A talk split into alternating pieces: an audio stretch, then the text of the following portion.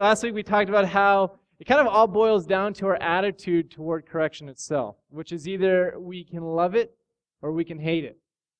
And as Christians, as followers of Jesus, um, who are looking to become better, uh, as Joel prayed, image bearers in our world, uh, we ought to have the perspective of loving correction, of pursuing it, of honestly wanting to be corrected which is radical, and I understand that.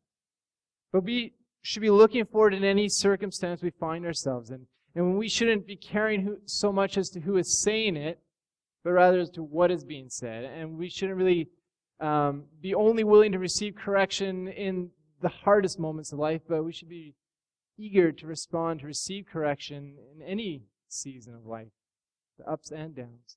And so that's what we talked about last week. And so this week, we're going to continue um, this sort of mini series within a mini series because uh, we're going to continue looking at correction, which is like a mini series in the larger series of Proverbs. Okay, um, and, and, instead of how do we, receive it, this week we're going to look at how do we give it, which is going to be a lot of fun. Um, I, I say that tongue in cheek because giving correction isn't a lot of fun. Well, not usually. It shouldn't be. Um, and so this morning, uh, we're going to, uh, yeah, look at basically how, how do we give it. And uh, so last week we, we looked at how do we give it, or, or how, how do we receive it, or rather, how do we perceive correction so that we can receive it. And this week we're going to look at, well, how do we give it? And so uh, it's going to be a bit of a challenging one, but that's, that's okay.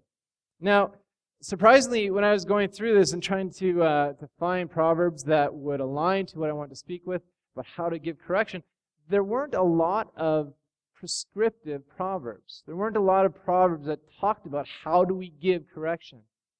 I guess in my mind, I was, you know, thinking a proverbs that would be something like, um, you know, be gentle when you're showing correction, and they will listen.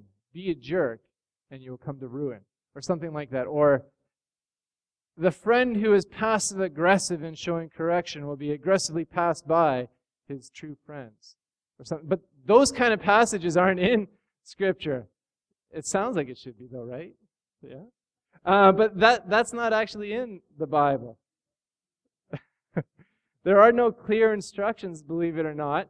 Well, there are not very many anyway, about how to give, which I find kind of interesting because if you think about it, there's clear instruction on lots of other things in Scripture. If you want to gain wisdom, there's instruction on how to gain wisdom in Proverbs. If you want to become a better friend, there's instruction on how to become a better friend. If you want to know how much honey to eat, well, there's even instruction on how much honey you should eat. 25 verse 16 says, if you find honey, eat just enough. That's how much. Because too much of it and you will vomit. Right. So there are proverbs that tell us how to do a lot of things, but oddly, there's not a lot that tell us how to give correction to each other. And so, even though there isn't a very prescriptive method, I think that this book of Proverbs still has a lot for us to think about as we're considering giving correction to other people. And that's the first thing we need to talk about is why on earth should we be offering correction to other people anyway? Right? There are a few reasons, depending on your role. Well, if you're a parent, there is actually a, a, a proverb, or a number of them, that, that speak about your responsibility to offer correction and discipline to your children. 1324 says, Do not withhold discipline from a child. If you punish them with the rod, they will not die. Correct your ch- children. Ensure that the values that God has given are passed on to the next generation. And I don't want to talk about the second half of this, the or, or using a rod. If you've ever been to Chris's seminars on parenting, you'll know that he um, exposes that for what it is. But I don't want to talk about that controversial thing. But the point of the verse is we are told from Scripture to discipline our children. That's a role that we can play. We correct our children because we have authority over them, don't we? Right? We have a responsibility to ensure that they become better people in this world who are going to contribute positively to society. We instruct our children because we want them to be image bearers of Christ. We want them to know God. We want to know that the values that uh, that God has given us to pass them on to them. That's why we do that. But if we were to take that same role that we have as parents and we applied it to everyone else we knew, I think we'd notice that our, our groups of friends would suddenly suddenly start shrinking little by little. Suddenly people would stop wanting to be your friend. They'd be like, oh, here comes Steve again, ready to offer some more correction on what I'm doing wrong with my life. Great. You know, eh, eh, we don't get too excited about that when we see that willingness to show correction in other people. It's like those uh, those spelling and grammar Nazis who are online, and they are willing to pounce on you every time you put a little apostrophe in "you are." When you go "your," who knows what I'm talking about, right? We look at that and we roll our eyes, or "there" and "they are," and they, they're like, "Oh, you used the wrong there, man! I'm gonna get you." We don't like those kind of people in real life, right? Those kind of people are really annoying. And so if we went around doing that in actual life, I mean, the online world isn't real life, we know that. But if we actually went around and did that in real life, we wouldn't have a lot of friends, would we? But that's kind of what our culture says. That's kind of what the world says. That's kind of even what our common sense says. But what if that's not the way it's supposed to be? What if there were a way that would allow us to offer correction without being a tool about it, without being annoying.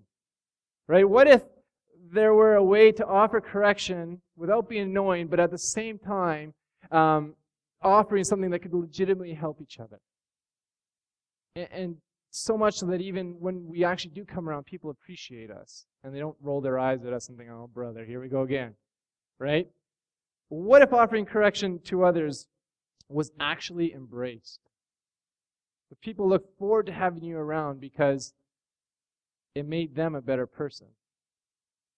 And it sounds crazy because everything in our world says the opposite. Everything that we know about how we respond to correction that says, no, no, that's not the way it is. But I think this is actually what Proverbs incites us to do, to not be afraid of offering correction. Which is kind of interesting. So let's ask why. Well, Last week we looked at, again, Proverbs that teaches us that we need to love correction, have a posture toward correction that kind of embraces it, that says, um, yeah, I'm willing to learn. I'm eager to learn. If you have something to say to me, I want to know what it is, and I want to be going on my way, whether it's through individuals, through relationships, through the Bible, through society, whatever it is, I want to become a better person, to be willing to receive correction. If the Bible, the Proverbs teaches us, and we looked at this last week, that this is the posture we are to have toward correction. So if we actually love correction, then we would have a very different perspective on others correcting us, wouldn't we? We wouldn't be caught up with who is saying what because we would be excited about how we might become better people.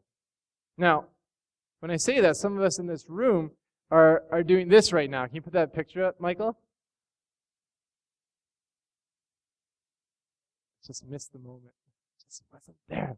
This, this kid is like, yes, let's do this. Sweet. The pulpit, uh, or Stephen's given us permission from the pulpit to go out and correct everyone we know. Awesome. You know, after church, I'm going to let it rip. I'm going to go to everyone I know and I'm going to offer a thing or two about what is wrong with them and what needs to be corrected. That's what that kid's saying. Let's do this. Well, not so fast because there are a few things we need to think about uh, that ought to slow us down from going nuts and telling everyone what is wrong with them. And I want to take a look at Proverbs 10, verse 17 first.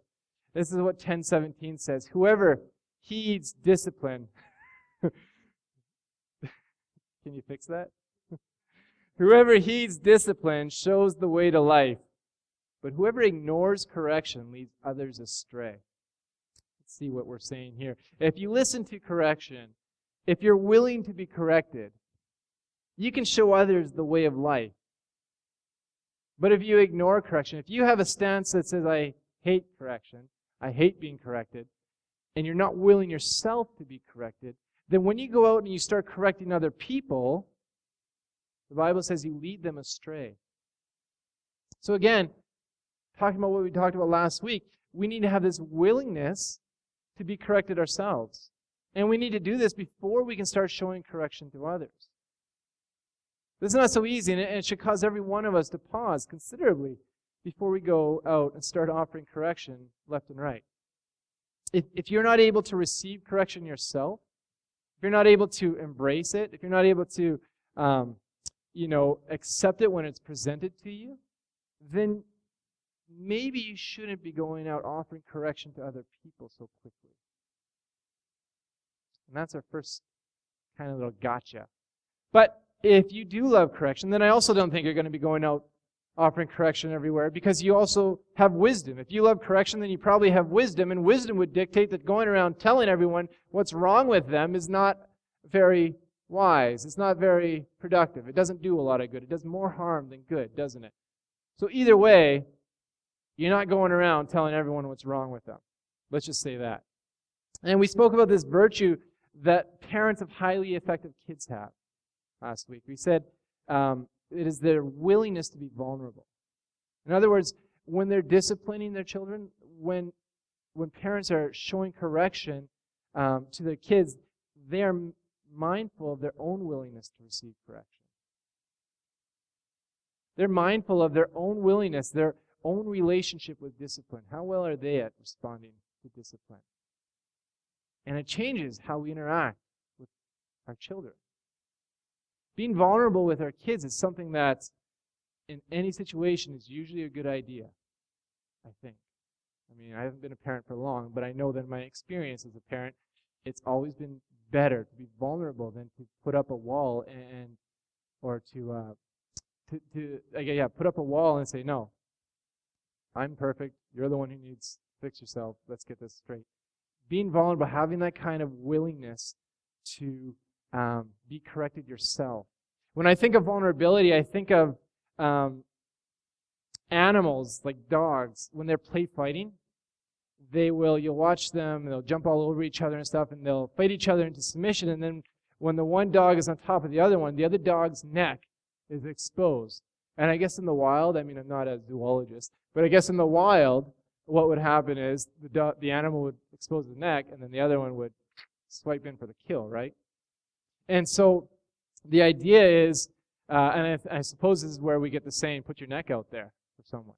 Because when you're vulnerable, when you're willing to put your own neck out there, you're willing to say, listen, I know I don't have it all together. I know I have these issues that I have to deal with. I know I have to work on this and that. Um, and here's my neck. If you want to swipe at me, now's your chance. But here's what I want to say to you. This issue, whatever it is you need to talk about, needs to be said.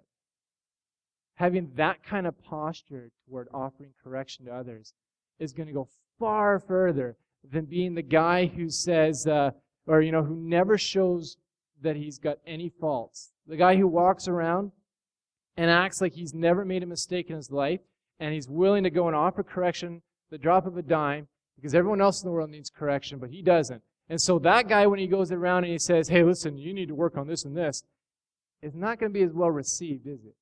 As the guy who's like, listen, I have these issues, and I'm aware of that, and I'm working on it, but here's what I felt I need to say to you about this issue. So, one of the important things is, I guess, having this attitude of vulnerability when we offer correction. But for most of us, our default position is actually not to give correction. We'd rather just kind of sit back and do our own thing. We think, you know, it's too awkward. Things are going to get messy. Uh, if I offer this guy something, then it's going to make me look like I'm full of myself and I'm better than him. And I'm not, but I don't want to give that impression. And, uh, you know, we get along as is right now. Why would I want to, you know, muddy the waters at all? Let's just leave things the way they are and so and so will be okay. Right? That, that's kind of how most of us respond to, you know, when we are prompted to give correction in our, in our minds. In our conversation with God, we're like, God, it's not worth it. And uh, I was listening to Bruxy Cavey this week, um, who's a popular pastor at this church. Everyone listens to him. And so I've been getting into him the last uh, couple of months or so. I've really enjoyed his message. And he was speaking about um, the golden rule in Matthew 7 12. And this is what he says. So in everything, do to others, this is what Jesus says. So in everything, do to others what you would have them do to you. For this, sum, for this sums up the law and the prophets. Now, you know what's interesting about this um, rule, this golden rule spoken by Jesus, is that Well, let me let me read to you what every other religious system and philosophical system has to say about it. They all basically have their own kind of wording. In Hinduism, it says, This is the sum of duty. Do not to others which have done to thee would cause thee pain. In Buddhism, it says, Hurt not others with that which pains yourself. In Judaism, it says, What is hateful to you, do not do to your fellow man. And in the Baha'i faith, it says, He should not wish for others that which, that which he doth not wish for himself, nor promise that which he doth not fulfill. So do you notice the difference between each of these systems, each of these worldviews, and what Jesus says? Jesus frames the golden rule in positive terms. He says, do unto others what you would have them do unto you, whereas everyone else is like, don't do to other people you don't want them to do to you. In other words, the message of Jesus requires you to do something favorable to others, to go out of your way for others, to actually help others in whatever situation they're in, whatever circumstance they're in. Don't hurt other people, says the other system. Don't be mean. Don't do bad things. Don't be a jerk. For Jesus, show kindness. Go and do this. Be truthful. Be honest. Offer correction. Don't just sit back and let it let it be as is, right? A lot of us tend to when we hear about someone else's sins or their destructive behavior, we kind of turn away and we think, oh, let's just mind our own business. This is more or less what um, our society says is the morally right thing to do. You do your thing, I'll do my thing. We'll, you know, we'll just get along. And look how wonderful that philosophy has been working in our world so far. I mean, what a happy, amazing world we live in, don't we? Right? No, because it doesn't work. This idea of don't do to other people you don't want them to do to you doesn't really work in practice. And so we know that it's going to be hard to confront someone on whatever issue that they might have, and, and it's not going to be easy. Um, and so we think, well, what's the point? I'm not the one who should be doing this. You know, they're not harming anyone else but themselves. You know, we can we can basically coexist and we're fine. We don't have to challenge each other on these issues. But Jesus is actually inciting us in, the, in this in this um, golden rule, in this challenge. He's he's saying, no, no, no. It's not about not doing something. It's about when you see a problem, going out there and offering what you can to fix it. So when you see a brother stumbling, when you see a sister faltering or, or whatever, going out there and actually offering them correction. That's hard. And rebuking, of course, is never easy, and it shouldn't be easy. And in fact, the first sign as to whether or not you should or shouldn't give rebuke is how you respond to it. If there's an issue that needs to be taken care of and it's been consuming you all week because you are so happy to go to this person and just let it rip and let them have it, and, and you know, you're just full of glee at the very thought of chewing this person out, chances are you shouldn't be offering correction to that person. Okay? Just a hunch. You are not in the right frame of mind to be offering correction because your motives aren't pure. But rebuking is never easy. And this is what Proverbs 28 23 says. 28 23 says, Whoever rebukes a person will in the end gain favor rather than one who has a flattering tongue. The message version says, In the end, serious reprimand is appreciated far more than bootlicking flattery. Another word for bootlicking flattery? Butt kissing. Right? In the end, even though a rebuke is tough, and, and the immediate reper- repercussions can be really difficult, the truth is that a rebuke or a corrective word towards someone will be more beneficial than not saying anything, than just pretending everything's okay, or simply sugarcoating it, right? The situa- you know, sugarcoating situation and pretending that there's no real issue going on here. Pretending we don't need to say anything. That's, that's actually the worst. That does more harm than good because then you just continue on in your destructive ways thinking that the world around you is cool with it. In the context of our relationships and our friendships, accepting correction is appreciated much easier than from those we don't relate to. We spoke of this last week, in fact. When we love correction, we go out of our way to search out people, to find a mentor, someone who is a close friend who we can actually be challenged by because we want to be. Right? We want to learn.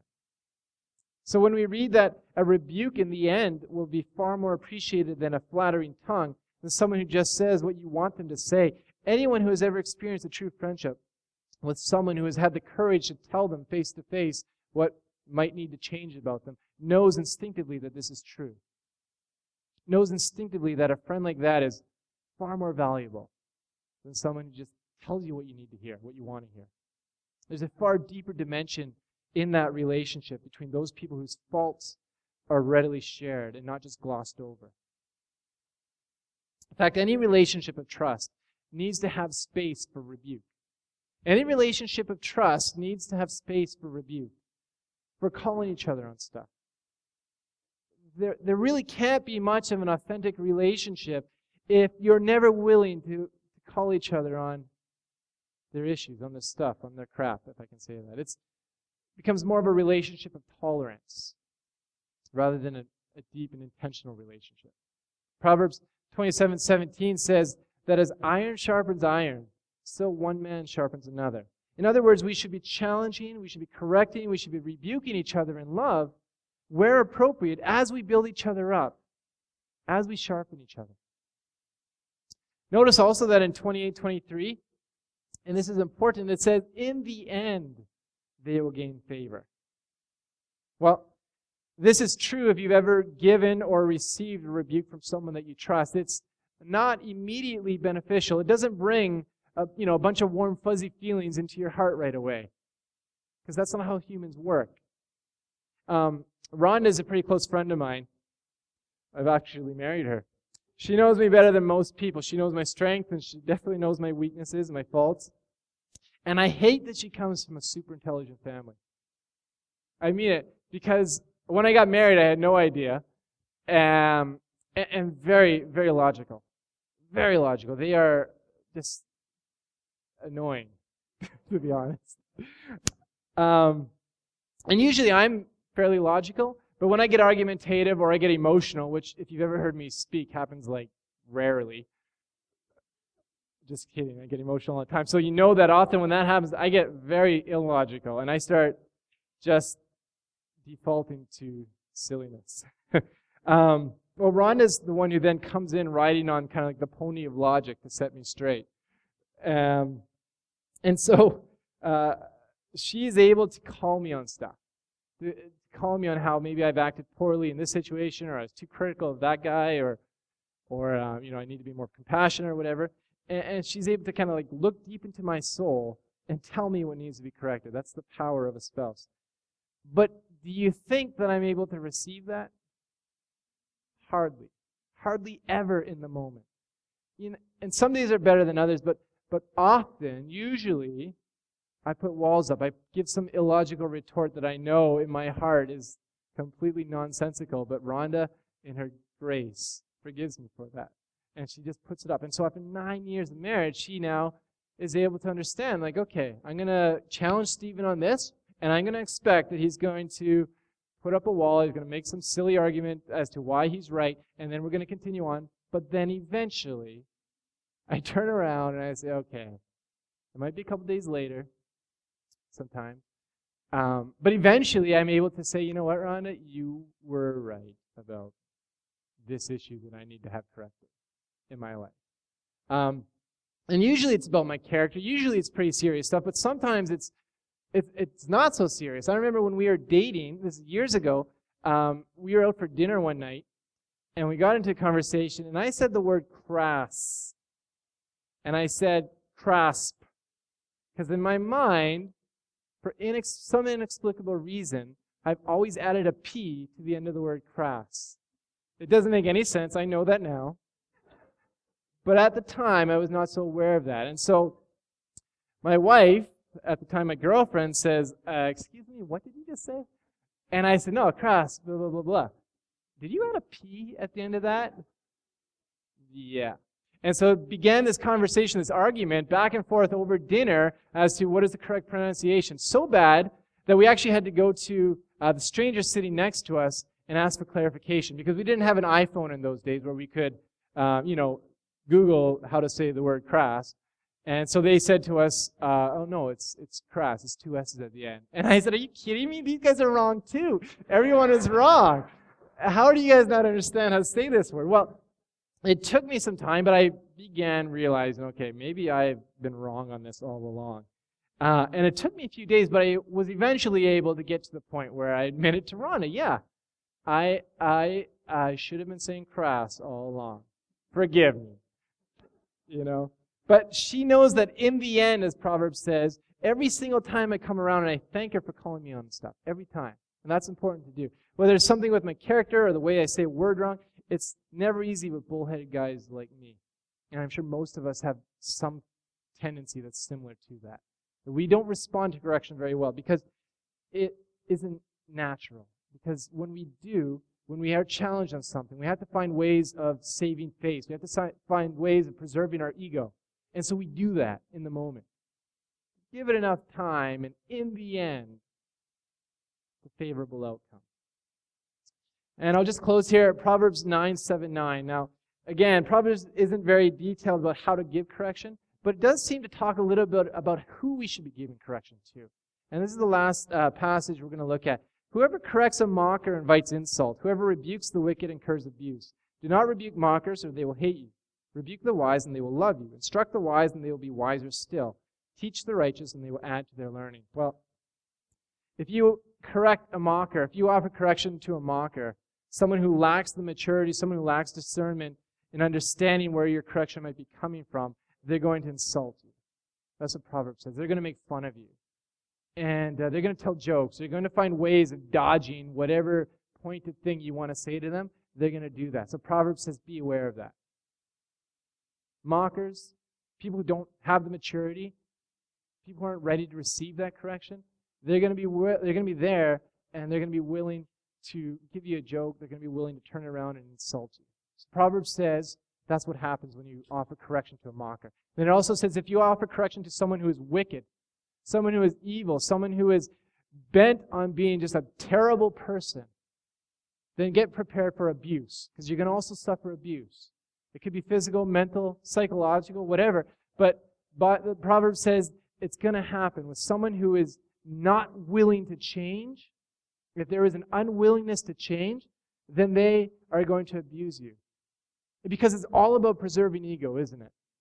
It's all about not looking like an idiot.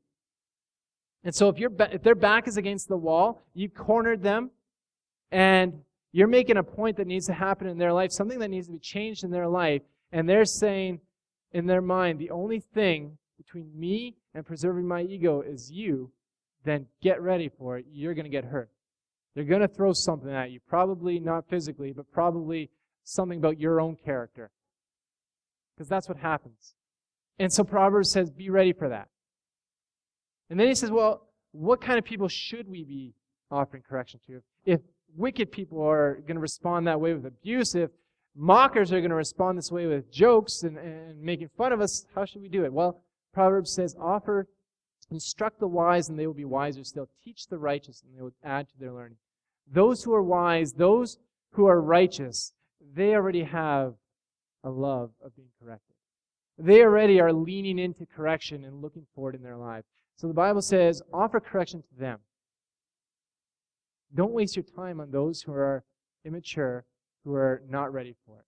Spend your time learning, or spend your time offering correction to those who are already willing to be corrected. Those who are already full of wisdom. Those who are already righteous. They're a lot easier to deal with. Well, I'm over time, and uh, so I'm going to close this morning, and uh, uh, Joel, can come up and, and sing. But uh, I hope that some of the thoughts we shared this morning about how to offer correction, who do we offer correction to, what should our disposition be about offering correction, that that would encourage us and inspire us. I don't want you, I don't think any of us want you to go out of here and just start shooting your friends down with things that are wrong with them. But on the other hand, I also don't want us to be ignoring the fact that we are called to correct each other, to call each other on stuff. That's how we grow as individuals. That's how we grow as a body. So let's pray, and then I'll um, I'll let Joel and, uh, and Matt close off in the song. Father, we give you thanks for your word and how it challenges us and how, uh, Lord, we need it in our lives. We need to be reading it and to be looking at it and learning from it. And Lord, this morning as we look at how to give correction, I pray, God, that you would uh, speak to each of us, that your Spirit would empower us where we need to be empowered in this area. And Lord, if it's receiving correction, as we spoke about last week, as we spoke about this morning, that you would also empower us to receive um, from whoever. That you give us grace and mercy. And Lord, that we would um, have the maturity and, and the posture toward correction of loving and embracing it so that we can learn and become better uh, image bearers of you. In your Son's name we pray.